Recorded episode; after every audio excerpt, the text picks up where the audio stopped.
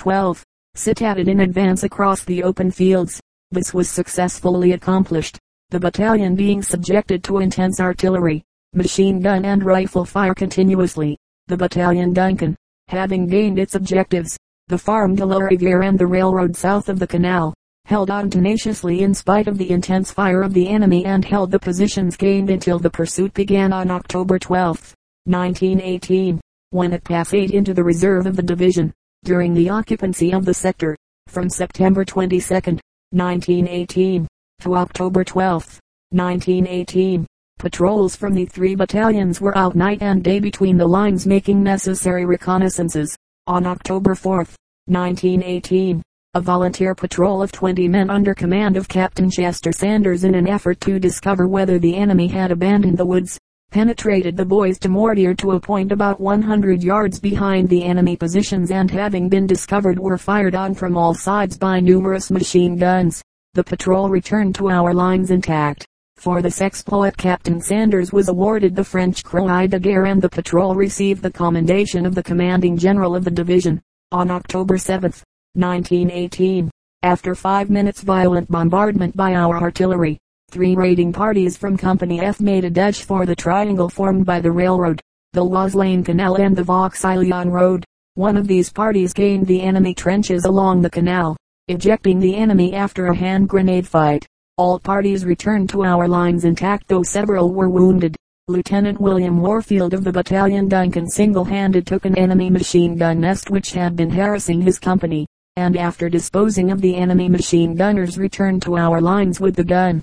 Numerous other acts of gallantry were performed in this sector, for which officers and men received both French and American decorations. At nine twenty a m on October twelfth, nineteen eighteen, the alert was given for a general advance by the entire division, and the battalions assembled at the zones of assembly previously designated. The battalion Stokes was given the mission of clearing the Bois de Mortier, and the battalion Patton was placed at the disposition of Lieutenant Colonel Lugent of the two hundred thirty-second Infantry, and the third Battalion was placed in the divisional reserve. At about eleven o'clock a m the pursuit began, the first Battalion clearing the Bois de Mortier and successfully reaching its first objective, Penancourt, the same date, and continuing the pursuit the next day to a point west of Moulinchart.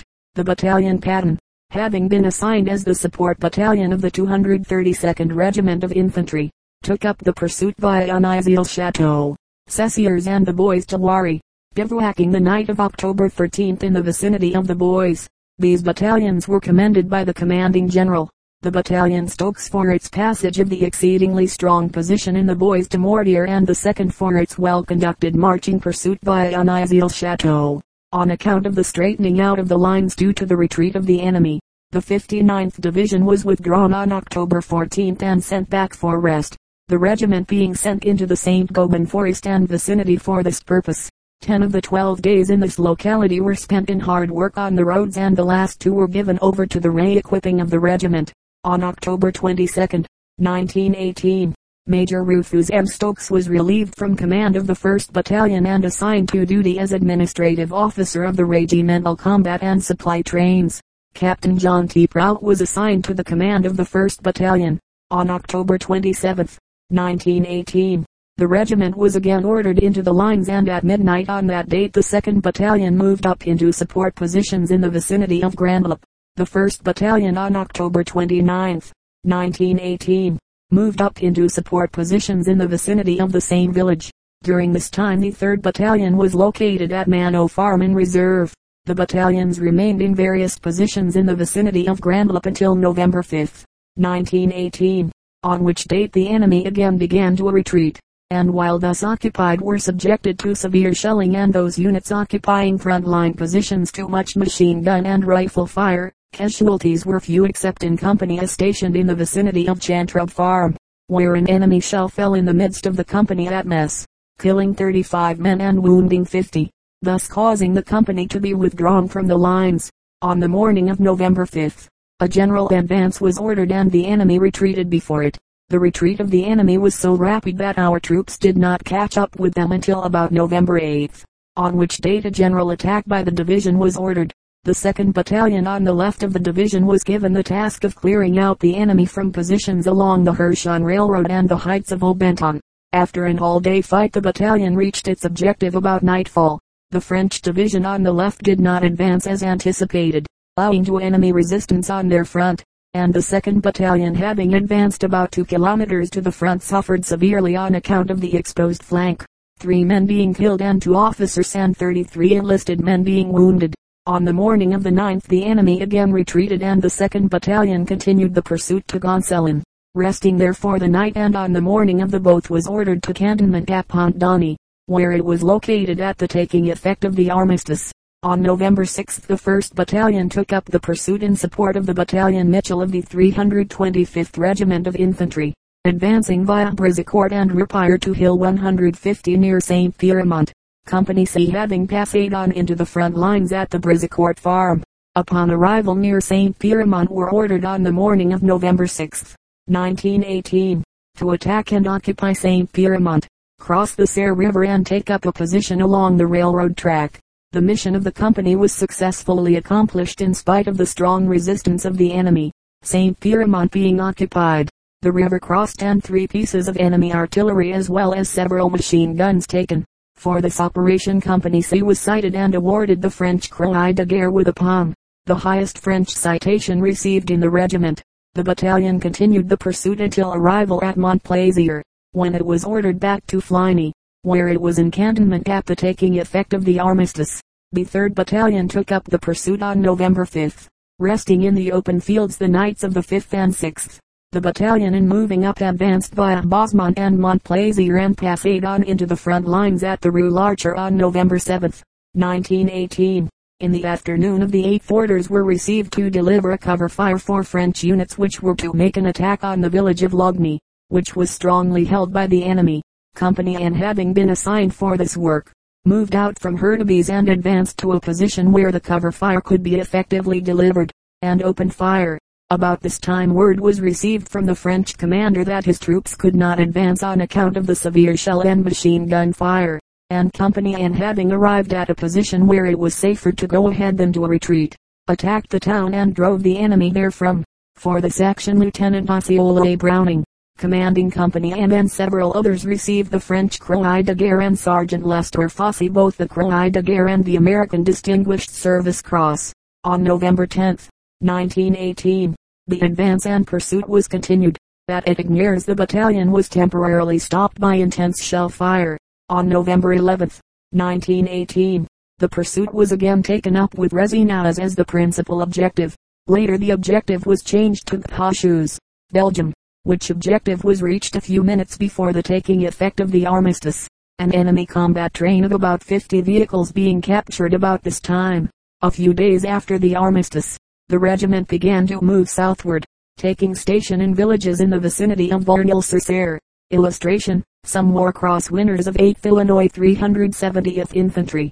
Front row left to right, C A P D, G M Allen, L I U D, O A Browning, C A P D, D J Warner, L I U D, Roy B T I S T L L, standing left to right, L I U D, P R O B D, P Hurd, L I U D Call, Otis B Duncan, Major J R White, C A P D, W B Crawford, L I U D, W M, W A R F I E L D, C A P D, Matthew Jackson.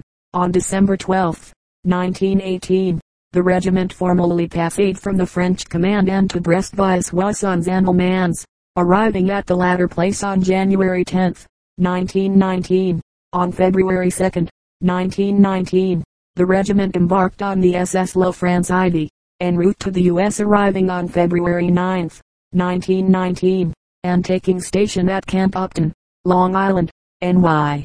On February seventeenth, nineteen nineteen, the regiment left Camp Upton for Camp Grant, Illinois, via Chicago, where it was accorded a wonderful and never to be forgotten reception by the citizens of Chicago. After arrival at Camp Grant, work incident to the demobilization of the regiment was commenced. The majority of officers and enlisted men were discharged from the service during the latter part of February, and finally on March twelfth, nineteen nineteen, orders were issued declaring that the regiment had ceased to exist. The health of the regiment while in the service was exceptional. The medical detachment, under command of Major James R. White, worked incessantly to protect the health of the command, Before departure for France a number of cases of pneumonia of a very severe type developed, but only two deaths resulted.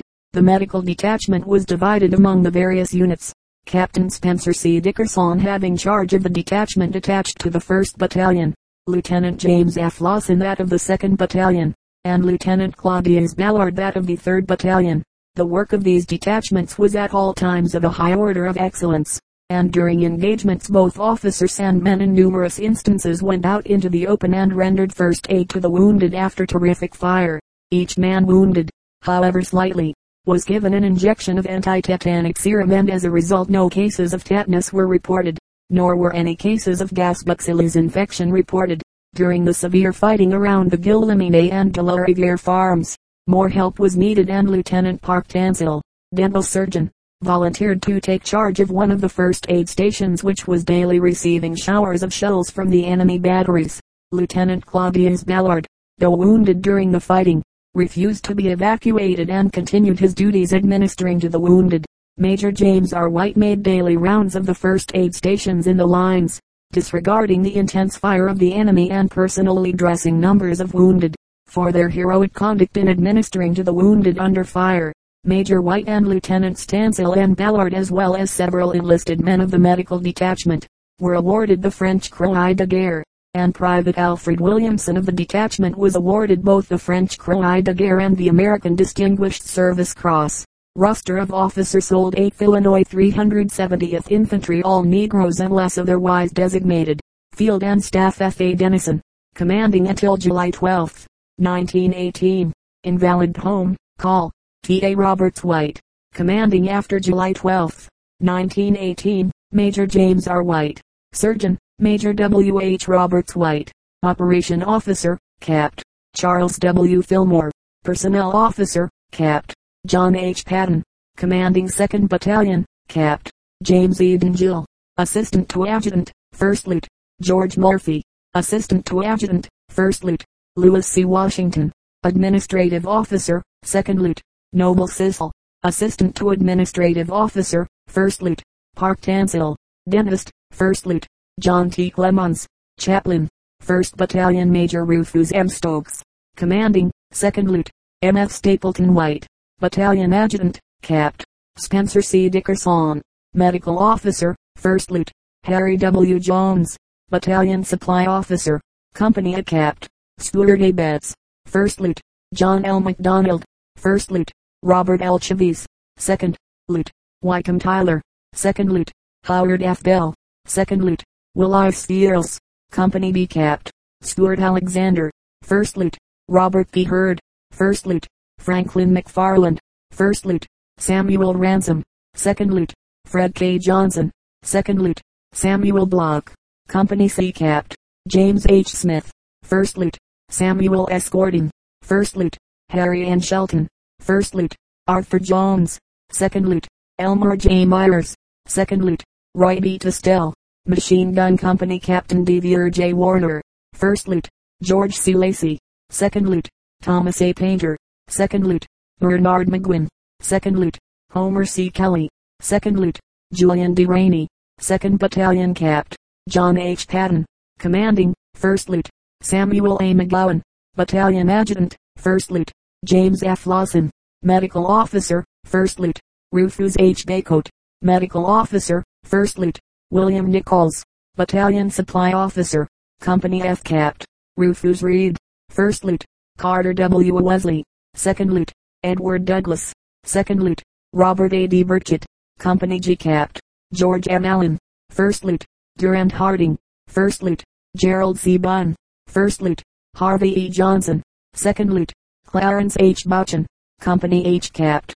James C. Hall, first Lieutenant Harry L. Allen, first Lieutenant George L. Amos, first Lieutenant Binga Dismond, second Lieutenant Lawrence Willett, second Lieutenant John A. Hall, Machine Gun Company Number two, Capt. Lilburn Jackson, second Lieutenant Frank T. Logan, second Lieutenant Junies Walt Hall, second Lieutenant William A. Barnett, third Battalion, Lieutenant Call, Otis B. Duncan, commanding, second Lieutenant Stanley B. Norville, battalion adjutant, first Lieutenant Claudius Ballard, medical officer, first Lieutenant William J. Warfield, battalion supply officer, Company I, Capt. Lauren O. Sanford, First Lieutenant Howard R. Brown, Second Lieutenant D. Lincoln Reed, Second Lieutenant Edmund G. White, Second Lieutenant Oswald Desverney, Second Lieutenant Harry J. Douglas, Company L. Capt. William B. Crawford, First Lieutenant Frank Robinson, Provost Officer, First Lieutenant Frank W. Bates, Second Lieutenant James H. Keaton, Second Lieutenant Luther J. Harris, Company N. Capt. Edward W. Spearman, First Lieutenant Osceola A. Browning, First Lieutenant Jerome L. Hubert, Second Lieutenant Lawson Price, Second Lieutenant Irving T. Howe, Second Lieutenant Larkland F. Hewitt, Machine Gun Company Number three Capt. Matthew Jackson, First Lieutenant William C. P. Phillips, Second Lieutenant Charles C. Jackson, Second Lieutenant Clyde W. Donaldson, Second Lieutenant George F. Proctor, Special Units Headquarters Company Capt. Louis E. Johnson, First Lieutenant Robert A. J. Shaw, First Lieutenant Vinod H. Lee, Second Lieutenant Elias F. E. Williams, Pioneer Officer, Second Lieutenant Rufus B. Jackson, Stokes Mortar, Second Lieutenant Reginald W. Harang, Signal Officer, Supply Company Capt. Lloyd G. Wheeler, First Lieutenant Harry Wheeler, First Lieutenant James A. Riggs, First Lieutenant Dan M. Moore, Medical Officer, Second Lieutenant Augustus M. Fisher, Veterinary Surgeon, Depot Company K. Capt. W. M. H. Lewis, Commanding, Second Lieutenant Alvin M. Jordan, Adjutant, First Lieutenant Norman Garrett, First Lieutenant Napoleon B. Rowe, Dentist, First Lieutenant George W. Antoine, Medical Officer, Second Lieutenant Avon H. Williams, Second Lieutenant Edward L. Goodlett, Second Lieutenant Frank Corbin, Second Lieutenant Frederick L. Slade, Second Lieutenant Walter H. Aiken, Second Lieutenant Rufus A. Atkins, Second Lieutenant James T. Baker, Second Lieutenant John S. Banks, Second Lieutenant Marcus A. Bernard, Second Lieutenant Charles E. Bryant, Second Lieutenant Henry H. Carr, Second Lieutenant Horace E. Colley, Second Lieutenant Ira R. Collins, Second Lieutenant Charles H. Conley, Second Lieutenant Bernie B. Cohen, Second Lieutenant Flanoid Cunningham, Second Lieutenant Frank P. Dawson, Second Lieutenant Samuel A. Dillard, Second Lieutenant John W. Harris. Roll of Honor Heroes of Old eighth Illinois Negro National Guardsmen, known in France as the three hundred seventieth Infantry, who were decorated with the Croix de Guerre. The exploits of some of these men, and also of some of those in the appended list decorated with the Distinguished Service Cross, are mentioned in the chapters devoted to the regiment. Call, T. A. Roberts White Lieutenant Call, Otis B. Duncan Major James R. White Capt. John H. Patton Capt. Chester Sanders Capt.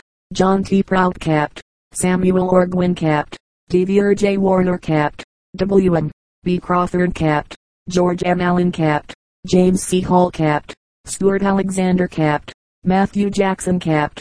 James H. Smith Lieutenant Park Tansel Lieutenant Osceola A. Browning Lieutenant George C. Lacey Lieutenant Frank Robinson Lieutenant Claudius Ballard Lieutenant Charles C. Jackson Lieutenant William J. Warfield Lieutenant Samuel S. Gordon Lieutenant Robert P. Hurd Lieutenant Henry N. Shelton Lieutenant Henry P. Cheatham Lieutenant Stanley B. Norval Lieutenant Roy B. Testell Lieutenant Thomas A. Painter Lieutenant Lawson Price Lieutenant Lincoln D. Reed Lieutenant Elmer J. Myers served, Norman Henry served, Clarence T. Gibson served, Matthew Jenkins served, Cecil Nelson served, Howard Templeton served, Chis. T. Monroe served, Derry Brown Corporation James R. Brown Corporation Lewis Warner Corporation Joseph Henderson Corporation Maceo A. Tervalon Corporation William Stevenson Corporation Emil Laurent Corporation Charles T. Brock Peabody, Nathaniel C. White deceased Peabody, Robert Pride Peabody, George P. White Peabody, Howard Sheffield Peabody, Cornelius Robinson Peabody, Ulysses Sales Peabody, William Cuff deceased Peabody, Hugh Givens Peabody, Arthur Johnson Peabody, Rufus Pitts Peabody, Albert Dorsey Peabody, William Hurdle Peabody, B. McKissick Peabody, Jonas Paxton Peabody, Harry Pearson Peabody, Paul Turling Peabody, Reed J. Brown Peabody, Paul Johnson Peabody, Reedy Jones Peabody, Alonzo Keller Peabody, Leroy Lindsay Peabody, Laverne Massey Peabody, Josiah Nades Peabody, Ira Taylor Peabody, Jesse Ferguson Peabody, William M. Robinson awarded Distinguished Service Crosses by General Pershing, Capt. William B. Crawford Lieutenant William J. Warfield served, Norman Henry served, Ralph Gibson served, Robert Barnes served, Charles T. Monroe served, Emma Thompson served, Lester Fossey served, Matthew Jenkins Peabody, Tom Powell deceased Peabody, Andrew McCall Peabody, W M.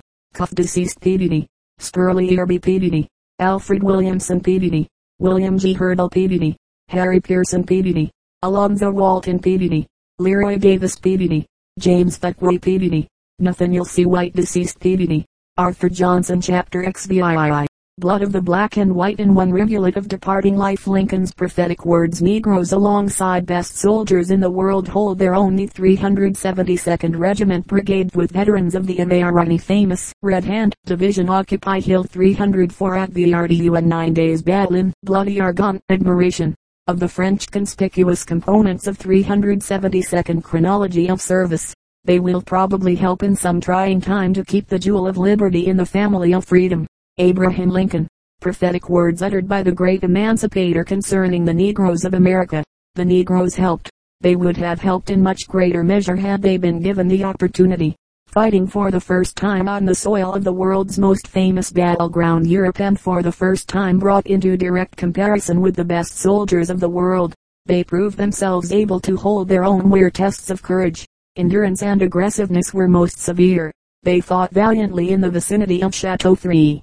On the Vizille, on the Aoulette, in the Argonne, and various other sectors, and in the final drive at Metz, they vanquished the Germans who opposed them, the heaviest fire of the enemy failing to stop their advance. No part of the ninety-third Division made a more gallant record than the three hundred seventy-second Regiment. Throughout its service in France it was a part of the famous French one hundred fifty-seventh Division known as the Red Hand Division, under the command of General Goibet. It was this division which first opposed the Huns at the Marne in nineteen fourteen. To brigade the Negro soldiers with such famous veterans was a rare mark of distinction and placed the black men on their mettle at all times. The three hundred seventy-second arrived in France on April fourteenth and went into training with the French eleven days later. On May twenty-ninth the regiment took over a sector in the Argonne, and on June twentieth was sent to the trenches just west of Verdun, occupying the famous battle-swept Hill three hundred four. And sections at Fort de Paris and Vauquois. On Hill three hundred four thousands of French and Germans had fallen as the battle line swung back and forward. That this hill was given to the Negroes to hold demonstrated that as soldiers they had already won the confidence of the French. The regiment's first engagement was in the Champagne sector with Montplaisier as an objective. Here came the real test. The Negroes were eager to get into the fight. They cheered and sang when the announcement came that their opportunity had arrived, but the question was, back of their enthusiasm, had they the staying qualities drilled into European troops through centuries of training in the science of warfare? The answer was that some of the heaviest and most effective fighting of the day was done by the Negro Regiment. From June sixth to September tenth, the three hundred seventy-second was stationed in the bloody Argonne Forest or in the vicinity of Verdun. On the night of September twenty-fifth they were summoned to take part in the Argonne offensive and were in that terrific drive, one of the decisive engagements of the war, from September twenty-eighth to October seventh. In the nine days battle the Negroes not only proved their fighting qualities in an ordeal such as men rarely had been called upon to face, but these qualities in deadly striking power and stubborn resistance in crises, stood out with such distinction that the coveted Croix de Guerre was bestowed upon the regiment. The casualty list of the three hundred seventy-second in this and previous fighting carried five hundred names of men killed, wounded and gassed. For their achievements they were at once cited for bravery and efficiency in general orders from the corps commander transmitted through their French divisional chief. It was dated October eighth and read as follows: "In transmitting you with legitimate pride the thanks and congratulations of General Garnier Duplessis, allow me, my dear friends of all ranks, American and French, to address you from the bottom of the heart of a chief and soldier, the expression of gratitude for the glory you have lent to our good one hundred fifty-seventh Division. During these nine days of hard fighting you have progressed eight kilometers four point eight miles through powerfully organized defenses, taken six hundred prisoners, captured fifteen heavy guns, twenty minenwerfers and nearly one hundred fifty machine guns, secured an enormous amount of engineering material and important supplies of artillery ammunition, and brought down by your fire three enemy aeroplanes. The Red Hand, sign of the division, has, thanks to you, become a bloody hand which took the Boche by the throat and made him cry for mercy. You have well avenged our glorious dead, G O Y B E." In a communication delivered to the colonel of the regiment on October first, General Goibet said, "Your troops have been admirable in their attack. You must be proud of the courage of your officers and men, and I consider it an honor to have them under my command. The bravery and dash of your regiment won the admiration of the Moroccan division, who are themselves versed in warfare. Thanks to you, during these hard days, the division was at all times in advance of all other divisions of the Army Corps. I am sending you all my thanks and beg you to transmit them to your subordinates. I call on your wounded. Their morale is higher than any praise. The high honor of having its flag decorated with the Croix de Guerre was bestowed upon the regiment in the city of Brest just a few days before it embarked for the return to America. Vice Admiral Moreau, the French commander of the port of Brest, officially represented his government in the ceremony. It was intended as France's appreciation of the services of these Negro fighters. The decoration took place at one of the most prominent points in the city and was witnessed by thousands of French soldiers and civilians, as well as by sailors and soldiers of several nations. One of the conspicuous components of the three hundred seventy-second was the battalion, formed from what formerly was known as the first Separate Battalion of the District of Columbia National Guard. This famous old Washington organization has a long, proud history. Many of the members were veterans of the Spanish-American War. At the close of the European War, the organization numbered four hundred eighty men from the city of Washington, twenty of whom had been decorated one or more times for individual bravery under fire. The battalion was first assembled at Potomac Park on the Speedway in Washington. Shortly after the declaration of war, the men spent almost half a year at the camp, during which time they had the important assignment of guarding railway and highway bridges and adjacent points around the national capital. They also had the proud distinction of guarding the secret archives and departments at Washington, a duty which required unquestioned loyalty and for which the Negroes were well selected. It seemed at the time an inconspicuous bit of wartime soldiering, and they were long trying days to the men, but it was a service which required intelligence and nerve, as the likelihood was great that the enemy's agents in this country would strike in the vicinity of the seat of government. That such responsible duty was delegated to the Negroes was a high compliment from the military authorities. The manner in which they discharged the duty is shown in the fact that no enemy depredations of any consequence occurred in the vicinity of Washington. After a period of training at Camp Stewart, Newport News, Virginia, the battalion was sent to France. Its colored commander was dead. Other colored officers were soon superseded, leaving the chaplain, Lieutenant Arington, the only colored officer attached to the organization. Arriving at Saint Nazaire, France, April fourteenth, nineteen eighteen, the battalion was soon sent to Condé and Barois, where it underwent a period of intensive training with special preparation for sector warfare. The instructors were French. Lessons were hard and severe, but the instructors afterwards had much cause for pride in their pupils. From the training camp the battalion and regiment proceeded to the Argonne front, at first settling in the vicinity of Localade. It was there the soldiers received their first taste of warfare, and it was there their first casualties occurred. September thirteenth the outfit withdrew and retired to the rear for a special training prior to participation in the general attack from Verdun to the sea. On the morning of September twenty-eighth the District of Columbia Battalion was sent to the front to relieve a regiment of famous Moroccan shock troops. It was at this time that the Champagne offensive took such a decided turn, and the Washington men from that time on were taking a most active and important part in the general fighting. They distinguished themselves at Ripon just north of Saint Menehould. They suffered greatly during their valiant support of an advanced position in that sector. Despite its losses the battalion fought courageously ahead. Prior to that it had occupied Hill three hundred four at Verdun. It had the distinction of being the first American outfit to take over that sector. The battalion fought doggedly and bravely at Ripon and succeeded in gaining much valuable territory, as well as enemy machine guns and supplies and ninety Hun prisoners. Later the battalion held a front-line position at Montplaisier, and it finally formed a salient in the line of the ninth French Army Corps.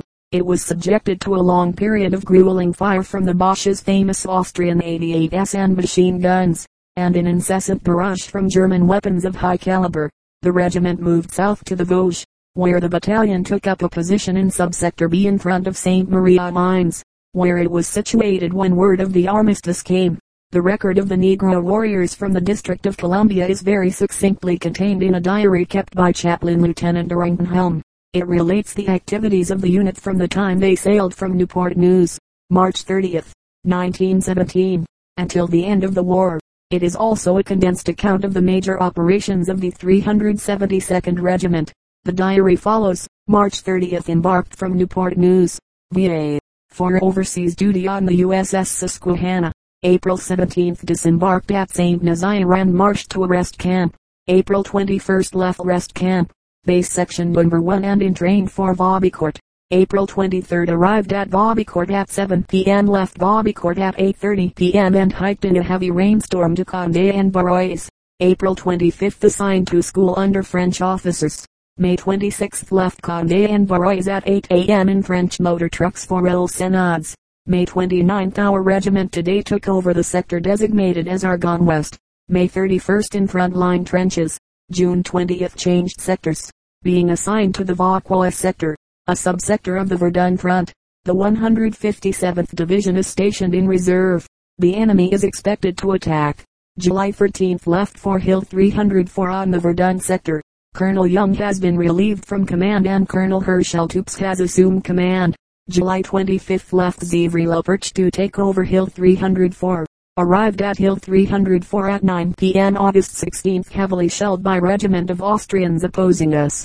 Two Americans and one Frenchman in the regiment killed. August twentieth Lieutenant James Sanford, Company A, captured by the Germans. August twenty-first fight by French and German planes over our lines. Very exciting. September eighth left Hill three oh four. Relieved by one hundred twenty-ninth Infantry of the thirty-third Division. Hiked in rain and mud for Brizecourt. September fourteenth arrived at Juvigny at noon. September seventeenth left Juvigny for Brian-le-Château at eight p m Passade through Brian-le-Château and reached Vitry-le-François this afternoon. The city is near the Marne. September eighteenth hiked to Jessicourt. All colored officers left the regiment today. September twenty-eighth arrived at Hans. The regiment was in action in the vicinity of Ripon. The third Battalion took up a battle position near Ripon. September twenty-ninth the third Battalion went over the top. The Germans are in retreat. Our positions are being bombarded. The machine gun fire is terrific and eighty-eight millimeter shells are falling as thick and fast as hailstones. We are unable to keep up with the enemy. This afternoon it is raining. This makes it bad for the wounded, of whom there are many. September thirtieth.